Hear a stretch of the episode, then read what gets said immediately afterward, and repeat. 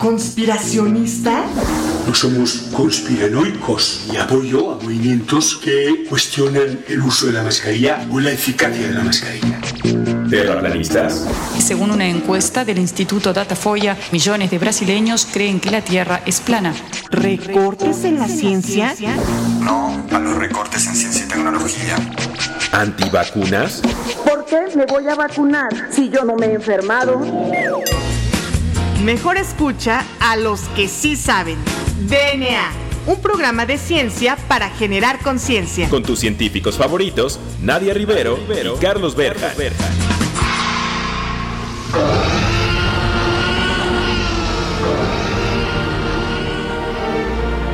Hola, hola, hola, bienvenidos a una edición más de este su programa favorito sobre divulgación de la ciencia, DNA. Yo soy el doctor Carlos Berjan y me acompaña como en cada jueves la doctora Nadia Rivero. Nadia, ¿cómo estás? Hola tardes y muy buenas tardes a todo el auditorio que nos acompaña. El día de hoy tenemos pues el gusto de hablar acerca de una película que en lo personal es mi favorita y que gracias a esa película que mi hermana y mi papá me regalaron cuando tenía cuatro años, pues es que yo decidí tomar el camino de la ciencia y yo creo que muchas personas de mi generación, de nuestra generación Juan Carlos, también se vieron influenciadas para poder este pues tomar este camino tan bello que es de la ciencia, ¿no es así?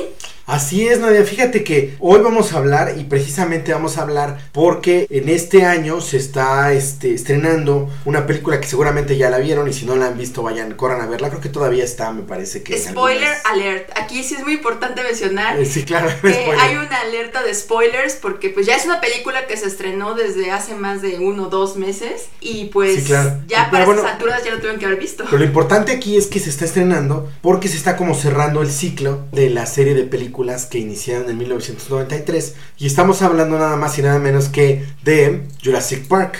Eh, Jurassic Park, fíjate Nadia que la primera película se estrenó en 1993. Ajá. A la fecha hay ya eh, seis películas, contando la que estamos ahorita hablando, y algunas este, series animadas en algunas este, plataformas.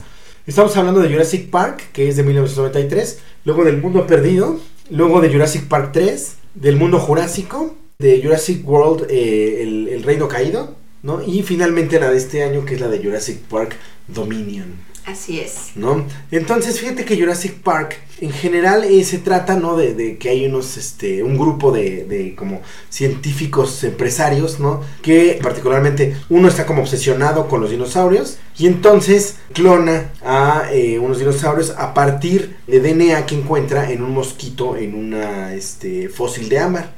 Entonces, con esas secuencias de, de DNA, lo toma y lo agarra y se lo pone a, eh, me parece que a unos embriones de ranas. Así es. De hecho, ahí hay una parte muy truculenta en esa primera película de 1993, porque todo el mundo decía, ok, te compro que se puede hacer edición de genes, eh, llenando estos vacíos Sí, claro. del DNA antiguo, prehistórico, jurásico, de los este, dinosaurios.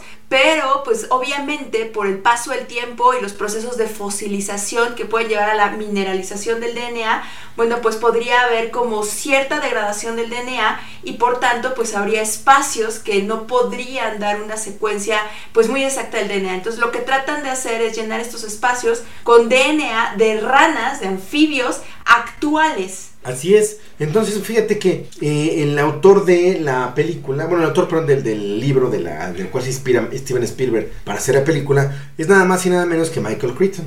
Michael Crichton tiene varios libros muy interesantes, por ejemplo La Esfera, que también tiene ahí una parte como psiquiátrica muy, interesante, ¿no? También hay película. Y lo que hace Michael Crichton es que él se inspira principalmente en dos personas. Una era el entomólogo George Poinar, que estaba trabajando con fósiles y en 1982 publica un artículo y da unas conferencias a las que asiste Michael Crichton, en donde él habla de que eh, habían encontrado un mosquito que había sufrido una especie de como momificación con el ámbar, y entonces por lo tanto la maquinaria intracelular estaba intacta. Entonces se discute mucho, tanto en la conferencia como en el artículo, la posibilidad de que el DNA de ese mosquito estuviera intacto. Entonces, después el mismo Michael Crichton va al laboratorio de George Poinar, le hace varias preguntas. George Poinar lo, lo que dice cuando lo entrevistaron es que le hace varias preguntas, ¿no? Y que le pareció una persona muy interesante. Entonces, pues, fíjate que después de, ese, mismo grupo, ¿no? Sale alguien que después también tiene su laboratorio que se llama el Dr. Cano. Y el Dr. Cano en 1993, curiosamente un poquito antes de que se saliera la, la publicación de la, ya de la película oficialmente, saca un paper en donde él dice que habían aislado DNA de un este de un mosquito, del mismo mosquito este que, que Que menciona que lo habían aislado y que de una de las patitas del mosquito lo había aislado y que había tenido muy buena cantidad y muy buena concentración. Con una reacción nueva que había la reacción de la cadena de la polimerasa y que eh, tenía de muy buena calidad el DNA. Entonces esto genera así como gran controversia, ¿no? Mucha gente intenta reproducir estos resultados, eh, se ve que es muy difícil. Hasta que en 1997 se demuestra que era muy imposible de obtener DNA íntegro de fósiles, particularmente de, de ámbar, ¿no? que estuvieran este, bebidos en ámbar, que era muy difícil y que el DNA que había encontrado Cano, o el grupo de Cano, era DNA de una contaminación de hongos. Me parece que no sé si estaban en la, en la mano del mismo, este, eh, que estaba, del mismo científico que estaba extrayendo DNA, y que la- el DNA fósil era muy propenso a ser contaminado por la persona que lo estaba extrayendo. Claro, de hecho, eh, además de ser contaminado, pues es muy fácil de ser degradado, porque como en algún momento lo platicamos, pues el DNA tiene un, digamos, como tiempo de vida de alrededor de 521 años. Y en la película se habla que se están eh, extrayendo DNA de dinosaurios que poblaron la Tierra hace 66 millones de años. Entonces, de hecho, esta diferencia de tiempo hace prácticamente imposible que exista extracción de DNA de dinosaurio de un mosquito. Claro, porque de hecho se ha calculado y en 2012 salieron algunos papers con algunos cálculos de esto, que el DNA, el tiempo de vida media del DNA es de 521 años. Entonces, si estamos hablando, como tú dices, de 66 millones de años, pues ya este DNA está súper degradado, ¿no? Claro. Entonces, otra de las personas que se, que se inspira, porque si te acuerdas te dije que eran dos personas, uno es este entomólogo y el otro es un eh, personaje que se llama Charles Pellegrino, que también está en, en sus agradecimientos, y él hace un libro, este es una persona que escribía, es un libro que se llama Dinosaur Capsule, cápsula de dinosaurio, y entonces ahí habla de la idea de que se pudiera, eh, como, bueno, en este libro Charles Pellegrino habla de la idea de que se pudiera a lo mejor de alguna manera traer de nuevo a la vida a los dinosaurios a partir del DNA. Recuerden que si se acuerdan y se escuchan nuestro programa de el proyecto del genoma humano, estamos en esta época en donde está el boom del DNA. Entonces, bueno, en 1993 se publica la primera película y eh, a partir de ahí esta película se dice que marca a la generación de los 90, como tú bien lo mencionaste, de una manera impresionante, no muy parecido a lo que hizo Star Wars en los 70, ¿no? En los este, 70s, 80s, ¿no? Pues es una generación marcada por el Jurassic Park, que el- algo interesante de esta película es que, y que se menciona mucho en, en referencia con esta serie de películas, es que sirve no solo como eh, ciencia ficción, sino que sirve para divulgar la ciencia, porque se tienen ahí algunos datos muy interesantes, Nadia, en donde se ve que mucho niño de esa generación que vio estas películas, sobre todo las primeras o la primera, se inspiró en esa, el DNA, en eh, los dinosaurios, para estudiar una carrera científica. Así Entonces, como yo. Exactamente, hay toda una generación inspirada por esta película que no conocía ni siquiera que era un velociraptor antes de la película. Exacto. ¿no? Y que después de esta película se, se, se inspira, se, se emociona, eh, empieza la gente a querer estudiar toda esta parte, no solo molecular, biotecnológica Y y, paleontológica. y paleontológica, claro, porque ponen en lo que dice, o sea, el trabajo del paleontólogo lo ponen como una cosa divertida, ¿no? No como una cosa que estuviera ahí nada más limpiando huesos, sino lo ponen como algo divertido. Y eh, algo interesante es que precisamente muchos de los dinosaurios que hoy en día se conocen y que la gente maneja así como lenguaje del diario, como los velociraptors, el triceratops o todos estos, la gente los, los escuchó por primera vez en la película de Jurassic Park. Así es, de hecho, bueno, ahí hay algunos errores, digamos, en el, o el nombre, mejor dicho, el periodo donde se ubica esta película, porque pues como ustedes recuerden es Parque Jurásico, pero bueno, aquí hay que hacer eh, el, el énfasis en que la mayoría de los eh, dinosaurios que surgen en esta primera entrega de esta gran franquicia de películas de Jurassic Park, pues pertenecen al Cretácico, entonces en realidad se debería llamar Cretacic World, ¿no? Porque por ejemplo el Stegosaurus, que son estos eh, dinosaurios de cuello largo, muy grandes, de más de 12 metros, el T-Rex, el Velociraptor, el Triceratops, incluso el Ankylosaurus que salen en esta primera entrega de las películas, pues forman parte del periodo del Cretácico. Aquí es muy importante mencionar que los dinosaurios aparecen en el Triásico medio y empiezan a ser dominantes hasta el Triásico tardío, también conocido como Jurásico temprano, y todo esto es dentro de la era del Mesozoico. Entonces, bueno, eh, hay que aquí hacer énfasis en que no es correcto llamarlo Jurassic Park y que la parte del Jurásico, la última parte en el Jurásico temprano es cuando empiezan a desarrollarse estos dinosaurios que ya tienen plumas y que en los años 90, como tú mencionas, no salen en la película como dinosaurios con plumas como ocurren en esta nueva película de Jurassic Park Dominion y es porque hay una discusión muy grande en los 90 de si hay suficiente, eh, suficiente evidencia paleontológica que permita sugerir que estos dinosaurios realmente tuvieron plumas y que son ancestros de las actuales aves. De hecho, algo interesante de, aquí dice que es como si la ciencia ficción hubiera ayudado a la ciencia, porque hay un boom de investigación en biología molecular después de las primeras películas, y de hecho dice que Michael Crichton estaba como muy adelantado a, lo que estaba, o sea, habla de los gaps en, DNA. Habla de secuenciación. de secuenciación. Hay una parte que está un dinosaurio viendo en la primera película y se ven secuencias en su cara, se ven secuencias de, de DNA que eso era muy temprano para él, o sea, era demasiado temprano como para estar en eso, porque apenas el proyecto del genoma humano estaba generando algunos resultados.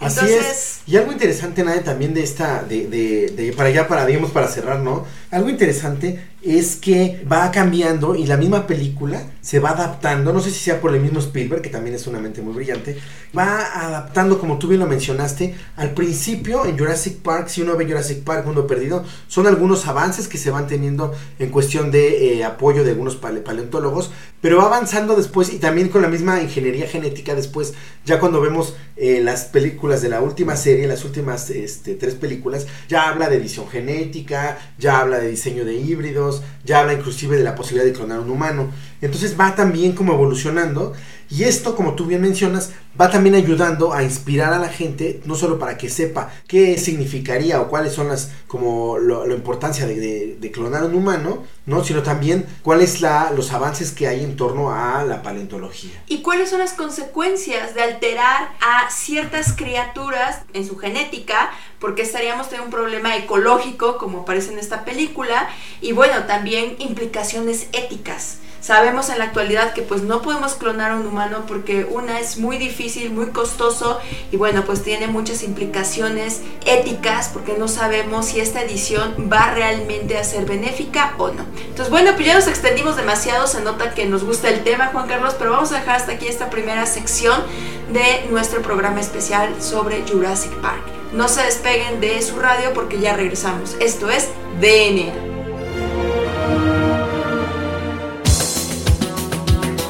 Volvemos en menos de lo que tus genes se traducen a proteínas.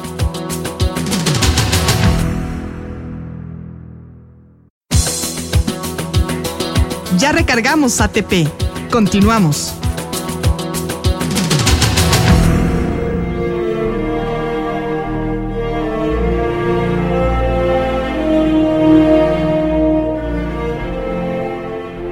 Pues ya regresamos a DNA. Recuerden que estamos platicando en este programa especial de Jurassic Park y de la posibilidad de clonar o no un dinosaurio, ¿no? Así es. Entonces, Nadia, a ver, la pregunta del millón.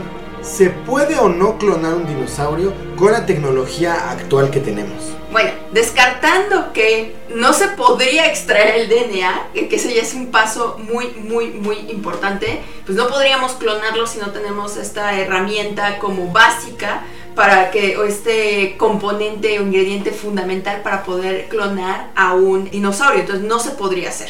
Sin embargo, han existido intentos por poder traer a la vida nuevamente a especies extintas. ¿Cómo cuáles? El más reciente es el de un grupo de científicos de Harvard que están trabajando en traer a la vida a una especie de híbrido de mamut con elefante asiático utilizando justamente como base el genoma del elefante asiático que tiene un parecido pues muy cercano eh, hablando filogenéticamente al del mamut. Pero aquí no va a ser traer la vida al mamut es hacer un híbrido es decir insertar ciertos genes del mamut en un elefante asiático para que éste pueda formar como un tipo de mamut elefante y que pueda poblar el polo, los cascos polares y pueda consumir ciertas plantas o cierta flora que está creciendo en estos cascos polares y que ya está causando problemas ecológicos. Entonces la idea es insertar a este híbrido para poder tener, digamos, como un poco de tiempo antes de que el cambio climático y estos desastres ecológicos nos alcancen. Sin embargo, este tipo de intentos por traer a la vida especies extintas no son tan recientes y es que está pues un proyecto muy famoso que es el proyecto Lazarus, ¿no es así Juan Carlos? Así es, es hecho por este especialmente iba a preguntar que no era el único, el, proyecto del mamut, el que el mamofante, ¿no? Si quieren buscarlo en, internet para que vean eh, de qué se trata, es este, busquen Revive y Restaura Mamut en Google y seguramente les va a salir ahí la página. Inclusive si quieren hasta dar dinero para el proyecto está este, la opción y les explique exactamente qué están haciendo y cómo están haciendo para traer a la vida a este mamut. Ahora Nadia, nos hablabas de otros proyectos como el proyecto Lazarus. ¿Ese proyecto en qué consiste? Bueno, el proyecto Lazarus eh, se formó en el año de 2013 y la idea era traer a la vida a una rana que ya estaba extinta. Eh, los investigadores lograron traer a la vida a esta rana, pero solamente en su forma de desarrollo más temprana que son en embriones. Y estos embriones solamente duraron un par de días y después murieron. Y la causa de muerte es porque envejecieron prematuramente. Entonces aquí hay que hacer un énfasis muy importante en, bueno, la parte del mamut y de esta rana, ¿por qué sí se puede aislar este, el DNA de estas especies pero no de los dinosaurios? Bueno, en el caso del mamut es porque el mamut existió hace 4.000 años. Y estos este, dinosaurios existieron hace 66 millones de años. Entonces es más fácil poder conservar DNA de una especie que estuvo bien preservada en condiciones de hielo, como ocurrió con el mamut de hace 4.000 años, que un este, fósil que estuvo expuesto a procesos de mineralización, procesos de calcificación y otros procesos que van quitando la materia orgánica del DNA y la van sustituyendo por material inorgánico que no nos va a poder permitir tener un DNA completo y este se va a ir degradando. ¿Cómo ves, Juan Carlos? Así es, Noia. Fíjate que algo es algo que mencionas muy interesante. De hecho, todo este proyecto de mamut surge por el fósil de mamut que encontraron íntegro de, eh, eh, me parece que en una parte en Siberia, una región en Siberia, encontraron un, eh, no sé si es una parte o todo el mamut, todo el mamut. pero creo que es todo el mamut. ¿no? Y está bastante íntegro por, precisamente por la, la temperatura a la que estaba congelado. Entonces, es algo muy interesante. Ahora, todo esto que estamos hablando, ¿no? Y que también se inspira a partir de, eh, de Jurassic Park, ¿no? Es lo que se llama la desextinción, que son un conjunto de técnicas que tienen por objetivo la creación de forma eh, de vida semejante a una especie extinta. ¿Sí? Que utilizan principalmente la clonación, la edición genética y una cosa que se llama el cruzamiento selectivo. Entonces todas estas tecnologías que son ya eh, la parte molecular son las que permiten eh, tener y poder llegar eh, de alguna manera a después de extinguir a algunas especies. como sabemos estamos en la época del antropoceno y estamos ante una magnitud impresionante de especies que se están extinguiendo por los cambios climáticos. Sí, que como tú dices están siendo pues afectados por la mano del hombre. Entonces, pues aquí es muy importante mencionar que este tipo de desextinción como ocurre con el mamut, se tratan de híbridos, no es tanto la especie en sí como un dinosaurio. Entonces, además hay que tomar en cuenta que todas las condiciones climatológicas actualmente existen, pues también van a tener un papel muy importante. Por ejemplo, ¿por qué no podríamos tener un dinosaurio actualmente vivo?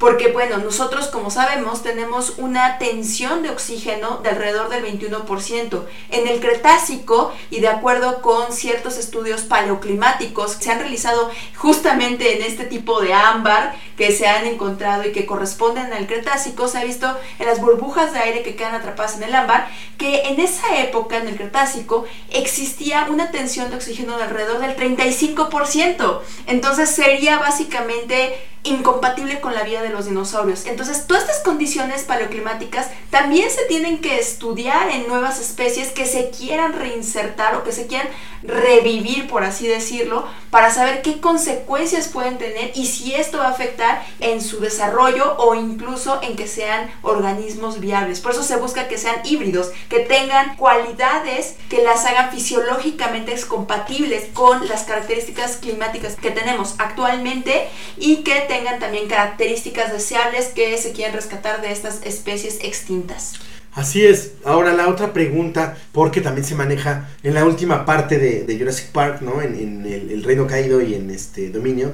¿Se puede clonar un humano, Nadia? Saldría muy, pero muy, pero muy caro. No es imposible. Actualmente contamos, y deja tú clonarlo, sino editar genéticamente como se maneja en la película. Se puede editar eh, ciertos genes para que no se herede cierta enfermedad a un individuo y este pueda tener una vida plena, libre de enfermedad. Sin embargo, hay que recordar que algo muy importante, a diferencia de lo que se creía en los 90 de un gen, una función, una proteína, actualmente sabemos que los genes tienen múltiples funciones y que puede haber entrecruzamientos o empalmes de unos con otros que nos van a dar ciertas características, no solamente físicas, sino también metabólicas o de otras funciones de nuestro organismo que harían muy difícil la edición del genoma y todavía harían más difícil la clonación del humano. E incluso en la película Jurassic Park se está echando al traste y se está despreciando todo esto que conocemos actualmente como epigenética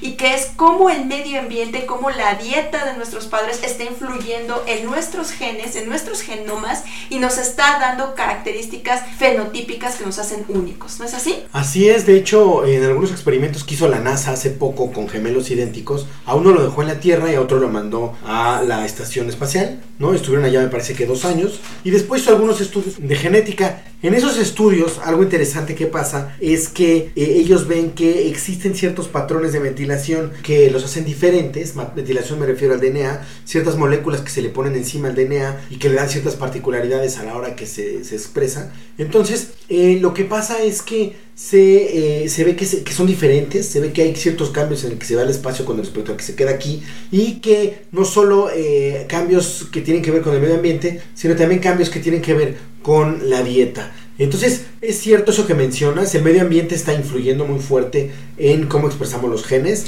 Así es, así es. Y bueno, pues, ¿qué te parece si ya para terminar el programa, pues nos dices cuál es tu dinosaurio favorito, Juan Carlos? Pues fíjate que a mí me gusta mucho este que este híbrido que hacen el, el Indominus Rex, ¿no? Que me parece que es un híbrido como de no sé cuántas especies. O sea que eso es también muy, muy difícil, ¿no? Pero eh, el Indominus Rex me parece un híbrido muy, muy interesante a mí en lo personal, ¿no? Y a ti, Nadia, ¿cuál es tu dinosaurio favorito? El T-Rex. Creo que siempre va a ser mi dinosaurio favorito, incluso yo creo que es el dinosaurio favorito de Spielberg.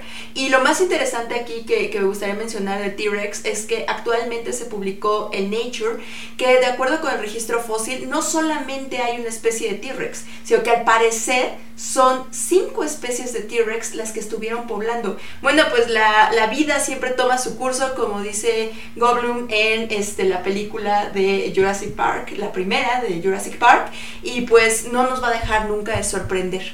Pues a todo esto, eh, ¿tienes alguna recomendación? Pues más que nada les recomiendo que si no han visto Jurassic Park, la primera película, la vean. Eh, no la vean con ojos de, ay, eso no es cierto porque en DNA ya dijeron que no se puede. Sino sorpréndanse. Cuando muy poco se sabía del DNA, del genoma, y que ponen, hablan de supercomputadoras, hablan de los primeros intentos de ingeniería genética y esta eh, parte de manipulación del DNA. Yo, bueno, yo tengo la, yo la recomendación que les daría es que vieran en el Smithsoniano, la página del Smithsoniano. El Smithsoniano es un museo que tiene un laboratorio de investigación Así y es. tiene aparte un todo muchos departamentos de investigación sobre lo mismo. O sea, no nada más hacen el museo y lo curan y ya, sino que investigan sobre muchas este muchas cosas, son líderes en mucho de investigación y en este entre ellas está la parte de eh, investigación de, de dinosaurios, tiene una página muy bonita y pues eh, también está en el norte hay un museo muy bonito de dinosaurios. Ah, sí, eh, en el desierto de Coahuila está el Museo del Desierto, en donde, bueno, pues se han encontrado muchísimos fósiles de dinosaurios. Entonces no crean que solamente en el Smithsoniano se pueden encontrar estos este, fósiles, sino que también aquí en México se han encontrado grandes fósiles. Recordarán la entrevista que realizamos a un paleontólogo de Aguascalientes, en donde pues hizo mucho énfasis que lamentablemente aquí eh, pues no le hacían mucho caso cada vez que él descubría eh, algún fósil y que tenía justamente que contactar al Smithsoniano. para poder tener la colaboración y poder hacer secuenciación. Entonces, pues si nos escuchan niños, si nos escuchan jóvenes, pues esperemos que este episodio les ayude a contagiarse de toda esta emoción que nosotros sentimos al hablar acerca de ciencia y que pues se encuentren en esta película de Jurassic Park Dominion la misma este, emoción y ánimo de querer estudiar una carrera de ciencias que mucho va a hacer falta en el futuro. Así es, entonces bueno, pues creo que eso es todo por el día de hoy. Bueno, pues a todo el auditorio que nos escucha, muchísimas gracias. También agradecemos a nuestra productora Claudia Flores y a la gerente de la estación Ciudadana 660, Claudia Ortigosa, por mantenernos al aire. Bueno, pues esto es todo por el día de hoy. Yo soy la doctora Nadia Rivero. Yo soy el doctor Carlos Berjan. Y esto fue DNA. Hasta la próxima.